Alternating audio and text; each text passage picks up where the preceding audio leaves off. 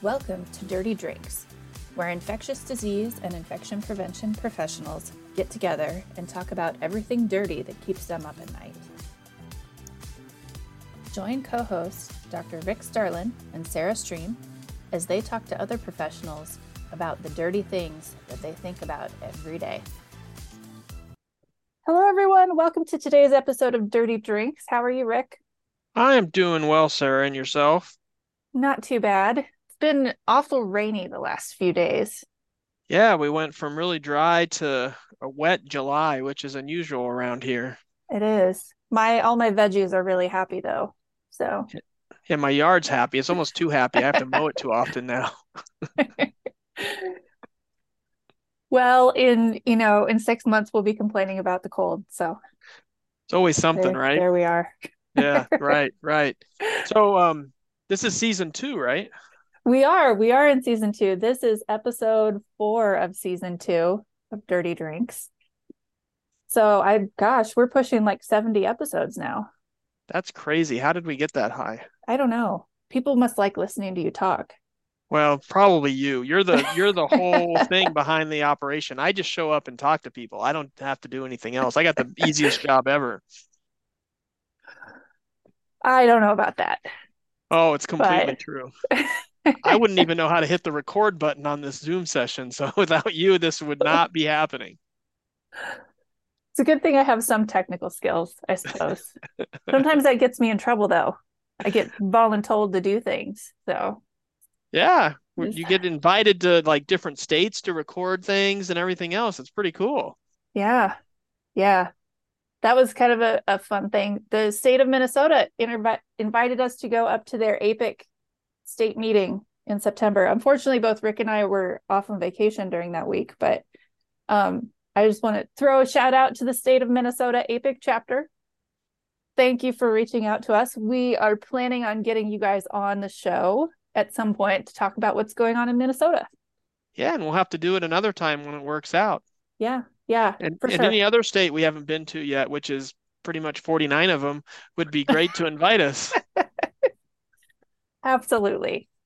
We're going to take this show on the road. We've been saying that we're going to get a party bus and take this show on the road. Like a Scooby-Doo van, we need the mystery Yeah. machine. Yeah.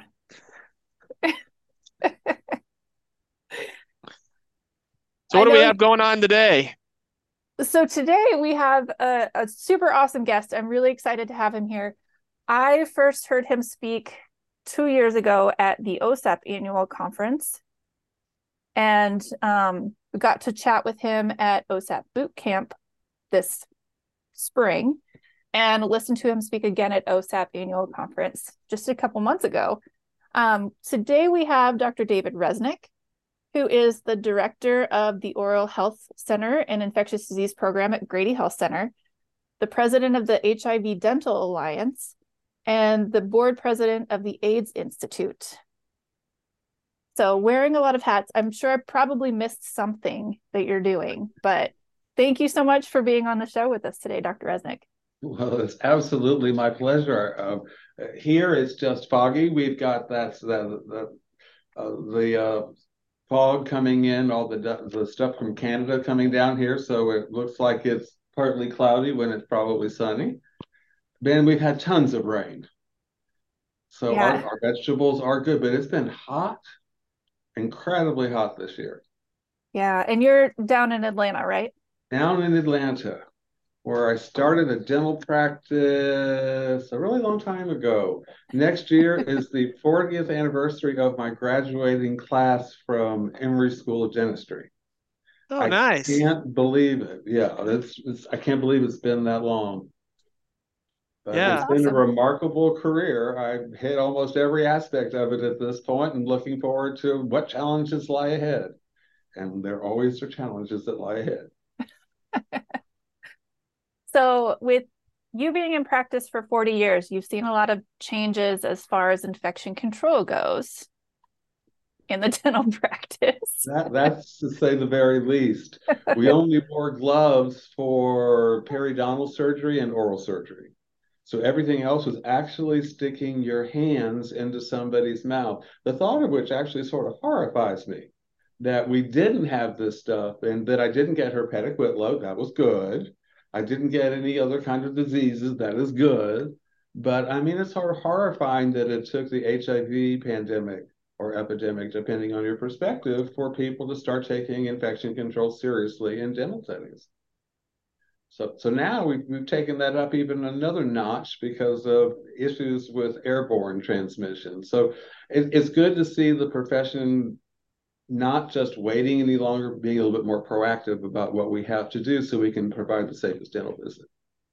But there have been a lot of changes. I mean, the materials have changed. We don't use amalgam much anymore. We we used to have to hand mix our composites and basically had three minutes to get those two colored materials in the tooth. Um, and as a student, that was always a challenge. Um, so things have greatly changed. And the importance of medical dental integration is a huge, huge component of what we do now.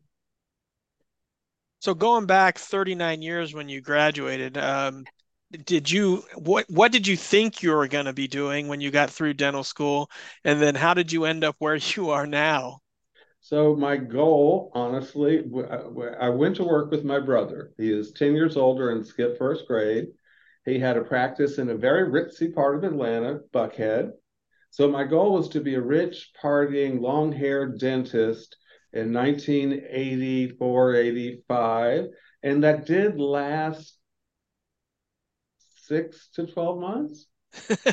um, that didn't sort of work out. Um, it wasn't that my brother and I, we got along great, but what happened was um, I had a lot of patients, a lot of diverse patients that were coming to my practice, whether it depended on insurance type or depended on um, who I may have uh, advertised to. And at that point, we thought HIV was something that was in Los Angeles, New York, and San Francisco. I learned nothing about it in dental school. I learned some things about it in some bar magazines, but I really hadn't learned much about it. And so what ended up happening was I got a phone call from a patient one day. And my mom was my front desk, and she said the patient was really angry and I needed to take the phone call. He had had his teeth cleaned every six months since he could remember, but since his diagnosis with HIV, no one would touch him. Well, I had no idea what to do, but I wasn't going to turn him away. So we scheduled, I did everything wrong. I'm going to admit it. My first patient scheduled him at the end of the day, bleached off everything I could, and then made it my business to learn. Then word got out that I would see the HIV patient population. And so I started getting phone calls from people. One was AID Atlanta. Would I take their patients on a sliding fee schedule? Well, my mom was my front desk and she didn't know how to do a sliding fee schedule. And well, I didn't know how to do a sliding fee schedule. And we weren't about to tell my brother we were instituting a sliding fee schedule. so we thought we'd do a few cases for free. About six months later, Grady called. Would you take our patients on a sliding fee schedule? Oh, sure, why not? by 88, half of my patients didn't have a payer source. And so I was working close to 60 hours a week um, to make ends somehow meet, but not really. They really didn't meet. This was a losing proposition. And so I'm one of the few people that has ever gone to an ACT UP meeting and yelled at them that they needed to put some of their effort around oral health because we were seeing things showing up in these people's mouths that we had never really seen much of before. Everybody had something in those days, whether it was candidiasis or thrush or Kaposi sarcoma or these non-healing ulcers, everybody had something. And then um, during that period of time, I had a patient I couldn't fix that uh, had a good paying job, good insurance, um, was had spontaneous bleeding, and I got his labs. I talked to a physician friend of mine, and nothing worked. And I had read. Now you have to remember that was before the internet, before cell phones, before instant everything. And so I had read a book by uh, doctors John and Deborah Greenspan from UCSF. I don't know why I decided to call John, but I picked up the phone, the long haired parting dentist, and I called up John Greenspan, got his executive secretary, left a message, and the man called me back. And he told me what to do. And that was the beginning of a lifelong mentorship. Regretfully, Dr. Greenspan did pass away recently. Um, so HIV Dent, which is HIVdent.org, which is my nonprofit, we're still featuring John because he told me the importance of sharing lessons learned. Because what he told me to do on this patient actually worked. And then when I started my realizing that I was in this was a financial position that wasn't going to last. There's no way you can have half your pra- practice um, be patients that don't have a payer source that are medically complex. I started hitting up every organization in town that saw people with HIV. So it was AID Atlanta, it was Grady. I'll never forget AID Atlanta would put me on hold, knowing that I couldn't stay on hold very long because I had so many patients, and then I never got through to the ED. So I sent her a fax. This is how long ago it was, questioning her dedication to the people with HIV. She called me back. She ended up being one of President Clinton's uh, AIDS czars, by the way, head of the Office of National AIDS Policy.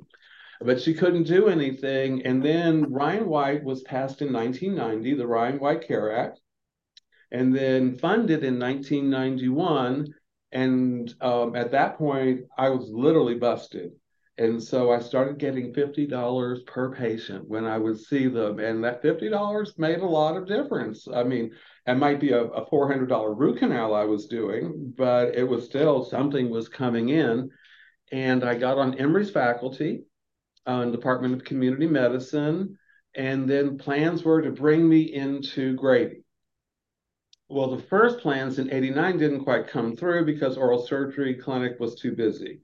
And so we had to wait until there was a building. And we went to the, I actually became friends with the real estate person because I, you know, I, where the dental park go, you know, you have to get yourself in. I had all sorts of letters of support to get Grady to let me go in. Um, it was during uh, Gulf, Gulf Storm. And mm-hmm. so the chief dental officer at the CDC was gone, but I got the head of minority health, Dr. Reuben Warren, who is a dentist. And he wrote a letter of support. I had letters from John Lewis. I had letters from my senators. I literally, well, I was a political science major in college, and I was going to figure out a way to make this work. And finally, in 1993, right after July 4th, I was able to start at Grady Health System. We started with four chairs uh, me as an assistant, a front desk person, an office manager. That was it. We saw 1,400 patients our first year. Um, I will say that that was not healthy. I, have had a few surgeries since then to put me back together.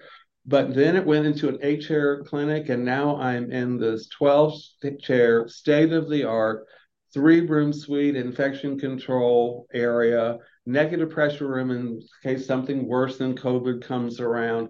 Every safety precaution I could take. Started a residency program with NYU Langone. Um, we have four residents that spend time between here and a free clinic that's just down the street. Um, I have had just one of the most remarkably blessed careers that you could ever imagine. Um, it started because I was raised that you just don't discriminate against people and people were being discriminative based on an illness. At that point, you know, the risk factors were uh, injection drug use, uh, being uh, gay or bisexual, and being Haitian. And so there were a lot of people that had to call their parents and say, Never guess what, mom, I'm Haitian, because they didn't want to come out. I mean, the things that were happening to people um, in this building that I would have people crying in my dental chair, not based on um, dental pain, but based on the fact they've been thrown out of their home. They were thrown out of their jobs. They'd used up all their insurance. They didn't know what to do. And luckily for me, mental health was right down the hall, and I'm fast. And so I would be able to get them to the service they needed and made sure they were worked back into my schedule so they wouldn't have missed it. So it was a, it was going from what would be a really terrible time in the AIDS epidemic in the United States to where we are now, where if we get the funding that we need, that's a little questionable today, but uh, if we get the funding that we need, it looks like we can meet our goals of 90, 90, 90. So we can get 90% of the people to know their status, 90% in care, and 90% on antiretroviral therapy We have pre-exposure prophylaxis, post-exposure prophylaxis, and we have U equals U. If you're undetectable, it's untransmissible. So there's never been a documented case of a dental healthcare worker ever seroconverting after an exposure in the dental setting. And I've been here long enough. They put me on, uh, they didn't know what to do with me at Grady because I'm the first Grady doctor, not Emory or Morehouse. And uh, you might tell I'm a little bit unusual. Uh, and so actually, I report to the chief medical officer. and I have been on the, the um, medical executive committee for 23 years, the research oversight committee, the credentialing committee. I think they committed me to death but um, it's truly been an honor to start off as one of four and then to grow it to a staff of 21 residents coming in and learning from us and then coming back to help provide care. And that's even more special because well you know i'm getting a little long in the tooth so to speak. And there have to be people that are really able to carry on this remarkable tradition here. Not that i'm going anywhere soon. I just stretch a little bit more now. Now, when you started this, um, was there other programs that were similar in the United States back in the, the 80s? And then how has that grown, you know, in other places? What you've learned? You said, you know, one of the things you've learned is to give back. And so do people, you know, like the residents that you train or whatever, do they go off to other cities, you know, and, and set up a similar type program, et cetera? there were other programs in the 80s i was the only dentist in atlanta that would treat the patient population so that was one of the issues and i felt like i was on an island um, but there were universities actually that's where the work was happening was in dental schools so uh, the greenspans at ucsf um, Michael Glick at Penn, um, Steve Abel at uh, he was a private practice periodontist, and then I think he he's now an associate dean at um, SUNY Buffalo. So you had, and then Helene Bednarsh set up this incredible program in Boston, set up a private practice. But no, what I wanted to do when I started HIV Dent or the HIV Dental Alliance was facilitate for other places to not have to go through my five years of hell. So my grant applications were online. I did technical assistance in several states and several cities, helping them get programs started. I even helped set up the standards of care for San Francisco's HIV oral health care. Um, so worked with uh, so it was like being on an island, and then it became how can I help others? And that became my huge, true mission. And so I've not only provided technical assistance in the United States. Um, when we were getting along with Russia, I, I did technical assistance at Moscow University of Medicine and Dentistry, um, head up their postgraduate dental education on HIV. We had a conference in Beijing. I have been in India, uh, Cuba, which is the first country in the world to eliminate mother to child transmission of HIV, uh, Canada, uh, which is bringing all the smoke in. I'm not so sure about that right now. But um, outside of that, I have really been oh, a lot of places. I've been to South Africa. Um, I've been to Lesotho. I, I, when I say it's been a blessed career, um, yeah, I get to help people, but that's sort of my nature. But it's just what I do, and it's what makes me feel good. I guess I love doing it. Um, it, it's the passion that drives me to take on new things. Like I was the HIV dentist, then I became the COVID dentist. In March of 23, I started a webinar series that was March 23rd of 2020. I started a webinar series that was weekly. Then it went to bi-weekly, then it's monthly. It's still going on. Now it's not necessarily on COVID right now, but it's on medical issues impacting dentistry. Um, so teaching is a passion. Um, entertaining is a bit of a passion, um, as as of the hosts might have witnessed recently. Uh, give me a microphone and a big stage, and it's going to be a show. So, and but, it, but I think teaching is sort of you don't have to be serious. I don't take myself all that seriously. Um, I take my. I think it's been blessed, is how I've said it before. I mean, I've had great opportunities, and some I may have forced. Others have shown up. Um, you know, I, I learned about a, a, new issue with a TB that's coming out lately that we probably won't talk about today, but it was just a happenstance that I was leaving the building when one of our ID physicians was coming into the building and she works for the CDC TB division. So, you know, some of it is divine intervention, some of it you make your own path, and but all of it has been um, a remarkable experience. I mean, I don't know that anybody could love their job as much as I do. And I don't even know what my job is anymore, and I say that. That is such an amazing story. Um, you know, I, I said earlier I heard you speak at OSAP, but you didn't get into the whole background of everything that you've gone through to get where you're at. And you know, the first time I I um, heard you speak and kind of figured out what you have going on, I was like, this is so cool. We need to like, I would love to learn more about it. Your um, attitude toward health equity is fantastic. I think mm-hmm. that that in itself should be something that people take away from this podcast, hopefully. Um, I would what, hope so. We've had, and the reason you know, being in my office is is my least favorite time of the day. Well, not not talking to y'all. No, that's not that's not where I'm going. But it's seeing the patients, whether I'm in the waiting room with them, whether I'm in the operatories with them. I make it my business to say hello to everybody, um, because the way I look at it is, if you're a patient here, you're one of my patients. So whenever I hear the term, well, I can't do that, it's not my patient, it's like, no, you are my patient. They're your patients, they're my patients. So it, it's just been, I don't know how else to word it. And it's been fun. I mean, at the beginning, it was not fun. They did not train dentists on death and dying. And we would lose close to the program now sees over 6,000 patients. We, we offer all services under one roof.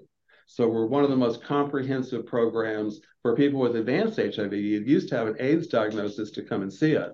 Now, if you're diagnosed at any Grady facility, you can come. So that has actually helped with the complexity a little bit. And of course, the medications have made it a whole lot easier. So I, I say I'm an expert in HIV dental care. What does that mean? Oh, I know how to do dentistry. And really, that's what it's come down to. But that's because of stigma with the targeted populations. Um, I never could understand that. I didn't feel that. I since we're talking about health equity, I am a gay man. Uh, been with the same partner for 28 years. Got married, and my aunt and uncle were our uh, witnesses in they owned a condo in Maui. It wasn't a bad place. Uh, the judge, we didn't do the big thing, the judge was fabulous. Um, we had been together so long when we got married, it was like no big deal. And then when it came to uh, in sickness and in health, both of us got a little teary. So I just didn't understand. And I have to also say, my mother's family uh, survived the Holocaust. Oh, some of them survived the Holocaust. Most of them did not. And so I really truly was raised that being bigoted towards anybody was just wrong. And so um, I had a second, my, my, father passed away when I was 14. There was a person who was a housekeeper uh, until I was six. She became the first she was a medical secretary for the first African American surgeon in Tampa, and then she went to nursing school. She was my second mom because when my mom got remarried and wasn't there all the time, Nina was the other mom. So at my high school graduation, and I went to a Jesuit school, I had Nina and my mom there. Um, and they went off to this fabulous restaurant after graduation, and I don't remember what I did because I was graduating high school. Um, but it was it's been a remarkable existence and remarkable. My next door neighbors were Spanish. Um, he was from um, his family was from Spain. She was from Colombia. And when the oldest daughter brought home a fiance from Cuba, Mrs. Gonzalez's scream ran in my in my own home for like ten years and I had no idea that there were the differences in the, you know, I learned at a very young age that just because you might look alike or might sound alike, you're not alike. There's so many differences, and and to enjoy those differences. Our society has gotten to where there's more disagreement when we all actually agree on probably 80% of everything, if not more. But we're spending too much time disagreeing on stuff as opposed to yes, we both agree that we need to help Canada and get this darn fog out of our smoke out of our stuff. Or we need to you know take certain issues more seriously and focus on things we can get done. And um, so that's why focusing here, it's a multidisciplinary care program. They don't treat me differently that I'm a dentist. Actually, because I've been here so long, they treat me differently because I've been here since the opening of the program. There are about five of us left at this point, um, that including a nurse assistant, including one of my staff, my chief of staff, uh, the office manager. We worked together in Buckhead. She was my dental assistant. So, I mean, continuity has been great. I always thought the staff stayed because I traveled so much, and that way I couldn't get on their nerves too much. I was working the plane. And then COVID hit, and I was sort of stuck home. But then I had to have some surgeries, and I figured they were staying because of that. And then there were no more surgeons. They're still here. I, I, I think I don't know. It seems to work. Terrific. I think, that, I think, and part of it is a song from um, my my favorite artist. Um, well, I told you, Diana Ross is coming to Omaha. A little plug in there. Um, but that if you see a person on the street and they're down, remember their shoes could fit your feet. That's from Reach Out and Touch, and that is my favorite song. And I actually believe those words. It could have been me. I could have been one of those people. Mm-hmm. Um, luckily, I look like this, and I'm a and I'm a nerd, and so that didn't happen. But I mean, under different circumstances, things did happen, and it could have been me. And so, for the grace of God, it happened to others. I lost a lot of friends, almost all of them, um, and that was more passion. And so, I have my three P's: a passion, persistence. Because boy, do you need that if you want to get something done, and patience, not meaning the people that we serve, but what's in here. I'm still working on the third one.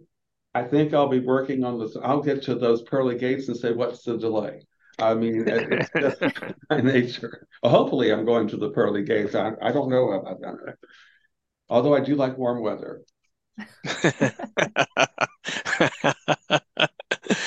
Going back in time a little bit, um, looking at kind of the evolution of PPE and dentistry. Uh, you know, we talked earlier off the screen. You you were doing stuff, you know, without any kind of protection on. How did that kind of, you know, get, get incorporated into your practice and then into dentistry in general? And how how far do we still have to go in that regard? Well, that is a actually a great question. I just I'm on the Georgia Board of Dentistry as well, and I just started their first infection control committee, which was a bit surprising. Um, so we do have an infection control committee. We do have a checklist now that the investigators go out and do. I help put together for them. Um, what would I say? I would say that we're still we do a much better job. I do believe that most dental visits are safe. I think there are things that need to be focused on, like dental unit water lines that are still a problem. I think air quality is a huge problem. I have everything that I put in place during the heart of COVID is still in place and it will not change. I have for my big rooms, I have these big things called virus killers. Every room has the extra oral evacuation system and a portable HEPA filtration system that does put out hydrogen peroxide. Um, I have a three room infection control suite. And so, do I think I set up a program for another organization in town and they only have a two room infection control suite? Um, we want to save a little space there. But I think that there's work that needs to continue. Um, you know, monitoring water lines, I think, is important. Air quality, you know, airborne transmission was not something dentistry was worried with. And so all of a sudden, you know, do we get fit tested for the appropriate N95s? I mean, if you switch a brand of N95, you have to truly get fit tested for the new brand. And a lot of people don't know that. So they'll get them wherever they can, or they'll, when they were reprocessing it was making me crazy because they were writing their names on the N95. Well, that also hurts its integrity. And so we're still N95ing for aerosolized procedures. Do I think that other offices are. I don't know. I don't go out and do those investigations. I did review one recently and wasn't happy. Um, so I think that there are areas to improve, but we've gone from hands in the mouth, no mask, no nothing, stuff splattering all over our faces, to which was sort of horrifying, stuff getting in my hair or horrifying, um, to where now um, I think for the most part we're pretty good on PPE. Uh, I think the improvements have been performed. I think we have our disposables. I think we have lab coat services when people take advantage of them. Um, there was a, a, time where we were running into shortages, as you're well aware, during the heart of COVID of N95s and things of that sort. But I have not changed any of my protocols. Do we, add, if somebody has a fever, we're going to figure out what the fever, we're not going to turn people away here. They could have a fever due to a dental abscess. So we're not doing the screening before they come into the building any longer, but the chair side procedure. So you can be in my waiting room and not have a mask. You can go into Grady Hospital and not have on a mask. But if you're in our acute care center, which does chemotherapy, you have to have a mask. If you're in the actual clinic part of my facility, my, my floor, then you have to have on uh, N95 or some kind of masking. And we have face shields. Um, we don't double glove for any reason um, or anything of that sort. We know about post exposure prophylaxis, but my goal during COVID was to ensure the safety of my staff and my patients. And that's the lesson that I basically preach when I'm on the road these days.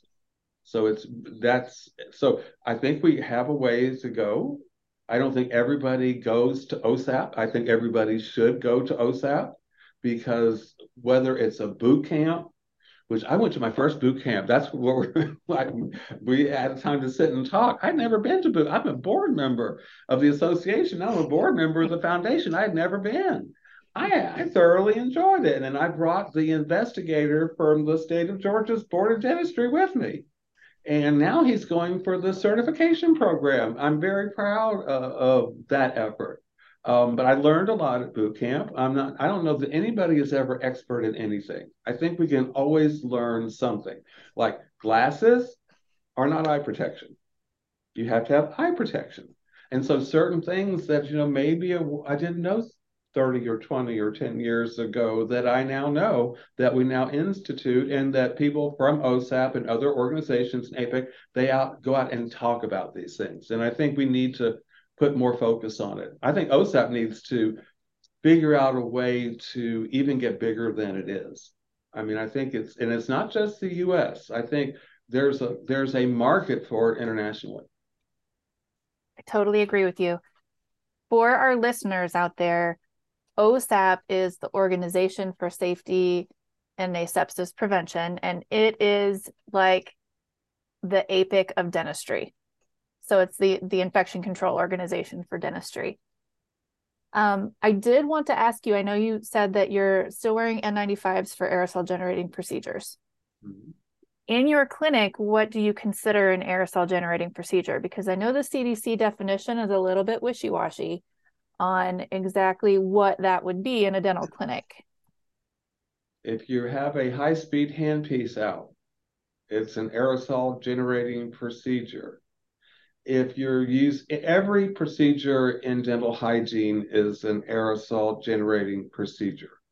So they all have high volume evacuation now, and of course all the other tools.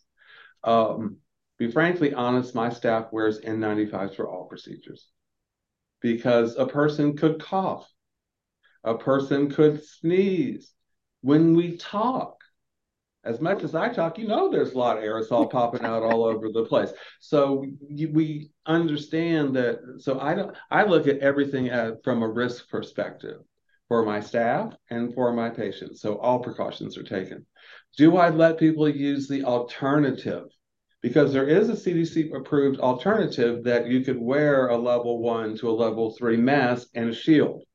And yes, if you're doing, our docs are doing just hygiene checks or something of that sort, then in those cases, um, you know, just masking and shielding would be appropriate, but you'd have to have on the gown. You have to foam in before you put on your gloves, foam out when you take off your gloves. Um, old fashioned. So when I walk into a room, I wash my hands.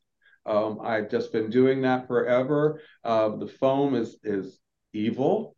I, it's got so much alcohol. I, my face might be looking older. My hands look grandparent hands. I mean, it's like there's only so many times you can put that foam on and off every day. So, um, so I do that. Uh, and and um, we have secret shoppers that I sort of greet in the waiting room and It's another reason I go in the waiting room is to get my little secret shoppers. Did hand washing occur? Did they glove appropriately? Did you feel safe during your visit? And actually just having conversations with people. I could have them fill out forms, but having uh, talking to people to me works better. So one question that I have about that is, um, you know, one of the challenges with N95s is getting everybody fit tested. Um, and so I assume with you attached to Grady, you have a mechanism to do that, but not everybody else really has that readily available. Um, so what do you what do you do in your state or your area to try to get people to wear the N95s that are you know appropriate they are they are appropriately fit tested for? That is a really good question. I, I didn't know we were playing Stump the Dentist today. um, I am associated with Grady. Um, so we all are fit tested, but my nephew is also a dentist and my niece is an orthodontist. And they brought in people who do OSHA training that do fit testing to do the fit testing.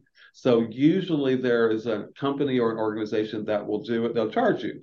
Uh, mm-hmm. Grady doesn't charge me for that one. Um, but my concern is they're only fit testing on one brand. Mm-hmm. And that is not the brand that my staff has gotten used to. So I've had to go to bat for my staff and make sure that they can get fit tested for the other brand as well. There was a recall on the other brand. Um, it, it said Fluid Shield. I'm not going to say the brand, but it said Fluid Shield, and no N95 is fluid resistant. And so that's why they brought them back. They the N95 part functioned fine, and um, there was more room for people that have larger noses in those. And so we were really happy with the other brand, the little duckbill kinds. So um, they are trying to arrange that for me because one of my best friends in the health system is the vice president of infection prevention. So it, it's not what you know, sometimes it's who you know. And we're part of the same team. She actually is the person who designed my infection control area, not me. Yeah, we're working on trying to get a program going in our state about uh, being able to fit test throughout the state because it definitely is a challenge once you get out of the the bigger areas in in Nebraska to uh, uh, you know and it was uh, obviously very much emphasized in the COVID pandemic, where you know you had people wearing N95s, but you that you know they'd maybe never been fit tested, or maybe it had been years, and you know you get some facial changes or something. So um, it's a challenge. I'm used to the facial changes. It's all. I don't know what's happening with that. but no, I think it's really important, and there is a difference between big urban settings because yep. I lived in one when I got here. I went to undergraduate here as well at Emory when I started, there were like five or 600,000 people here. It was less than a million. Now there are 6 million people here. It's too big. Um, so, but in more rural areas in my state, it's the same issue. And yep. so some people were going to hospitals to get fit tested. They were working out arrangements. They were going to, um, oh, and not, employee, not, not employee health, but um, what was it called? If you have occupational health Thank you. Occupational yeah. health of thank you businesses. so there there were ways. Like for instance, I have um, one of my one of my partner organizations in the residency. They have to bring somebody in because they're a standalone free dental clinic, and so they actually have to bring people in. But it's Atlanta, so it's easy. Is it is it easy enough to do that in one of the more rural parts of, of Georgia? No, Mm-hmm. And so I think finding equity between rural and urban areas is remarkably important. And I'm a my I hate to say it's so weird. I'm from the southeast. I'm from Florida. My favorite part of the country is the Midwest. There's just something about the nature of the people that's kinder. Um, it's more air. There's more room. Um, one of my dearest friends is in Wyoming now. I love her, but I could I wouldn't be able to survive. no, Wyoming. When they say Wyoming chef, I get it because you know negative forty. No, uh, no, two feet of snow. No, uh, you know if it snows in Atlanta, we go into a panic. But I think that's a, another. When we're talking about health equity, uh, urban versus rural is huge. Um, frontier, huge. We have to notice that there are differences and respect the differences. Don't dislike because there are differences. Find solutions that work for a variety of different people, different education levels, different housing situations, different edu- just all the different factors which makes us who we are. And I think that's special. I think we're very special people. Uh, everybody has something that can make me smile. And as that's a dentist, awesome. that's a good thing. You want to show off your. Uh, although I couldn't show off my smile for almost three years, now I have to go out in the waiting room to show off my smile and talk to people, or be at a, a, lecture at the hallways or something. But it's all about uh, relationships and sharing knowledge. I think that's what's key for our future. I absolutely agree. Uh, what advice would you have for uh, maybe dentists or even medical students that are getting ready to graduate and trying to find their niche?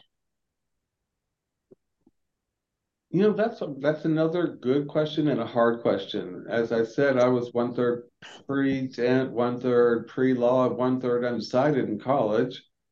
Um, my family said, to, or people I talked to said to go into dentistry, there wouldn't be as many hours. They were wrong. Um, this came to me. You know, this wasn't something I sought out. But I think that there's you everybody has an internal passion. I want to be. And you should do every step you can to become that. And if that means, you know, getting knocked down on occasion on that path, okay, you get back up and you continue. Um, if you follow everybody's dreams are their own, and you should be able to follow those dreams, and no one is going to take them away from you. So if your goal is to become a neurosurgeon, then do what it takes and put in the hours, and it will get you'll get there.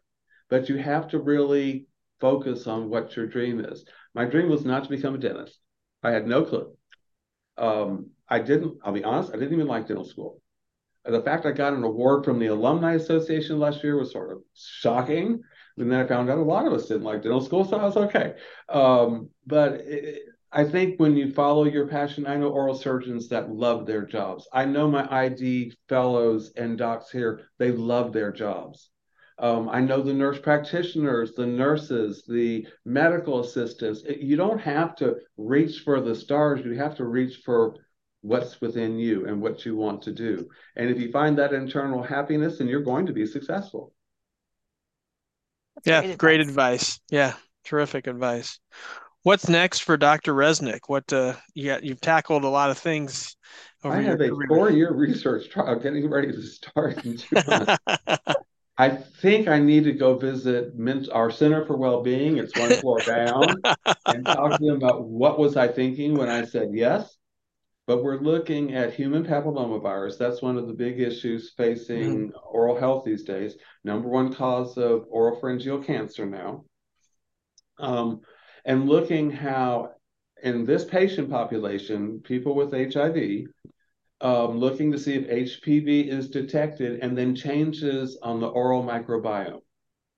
So I was on another periodontal disease study in with people with HIV uh, and changes to the oral microbiome, and I kept on insisting that I am the dumbest person in the room, but they still need me.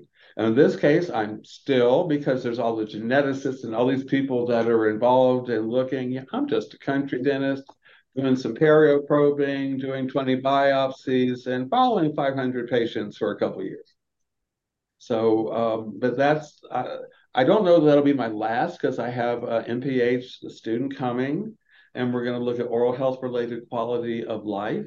There was a Robert Wood Johnson project, clinical scholars project I was involved with called Oh I Can. And it's an app on a phone that you can have people fill out their oral health related quality of life done in very simple terms. And then have you ever been checked for head and neck cancer and blood pressure? We added a few other things to it and then see what they do when they first get here and then check them a year down the road and see what changes there may or may not have been so that's another thing. Access to care is my big thing. So I, am not done yet. Um, people don't think i'll ever retire. I might just explode one day. But um, i'm pretty sure i will retire one day but not yet. Um, and not to wyoming. Not to Wyoming. Although I went into a park in Wyoming where me and my friend Anna were the only people I saw. Yeah. Now you you're in Atlanta, you, you don't, in my neighborhood, I don't have that. I mean, it's just the wide open spaces. Um, I have, like, for instance, I have traveled almost every part of Kansas lecturing.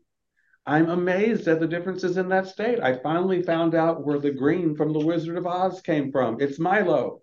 Who knew? I mean, so you learn different things by going to different places. I also know where the best barbecue is. I'm just saying. That's my bribery. Um, if you if you're good with barbecue, um, then then I come. So that that's my bribery thing. So especially for Kansas and Kansas City and Missouri, barbecue is on the on the menu in Texas. Those those are my favorites so far. Uh, South Carolina is a little different with their mustard stuff, you know, but that that was my goal to try barbecue in every state. And and but I, I settled on one particular place. That's where I order my rubs from now. nice.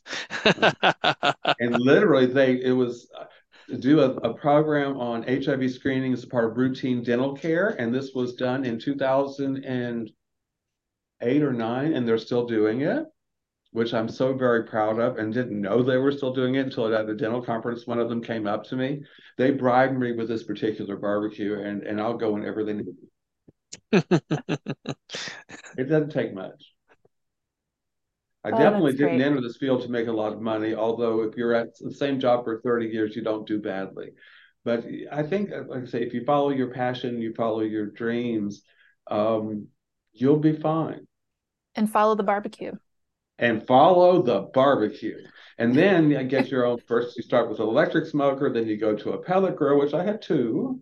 I might be going for the big, you know, wood stick thing at some point. I'm not sure yet. You know, that maybe I'll have to wait until retirement so I can stay up with it and well, with an alarm clock because I can't stay up past 9:30 much anymore. But um, so I'm, I'm smoking my brisket. I can keep an eye on it.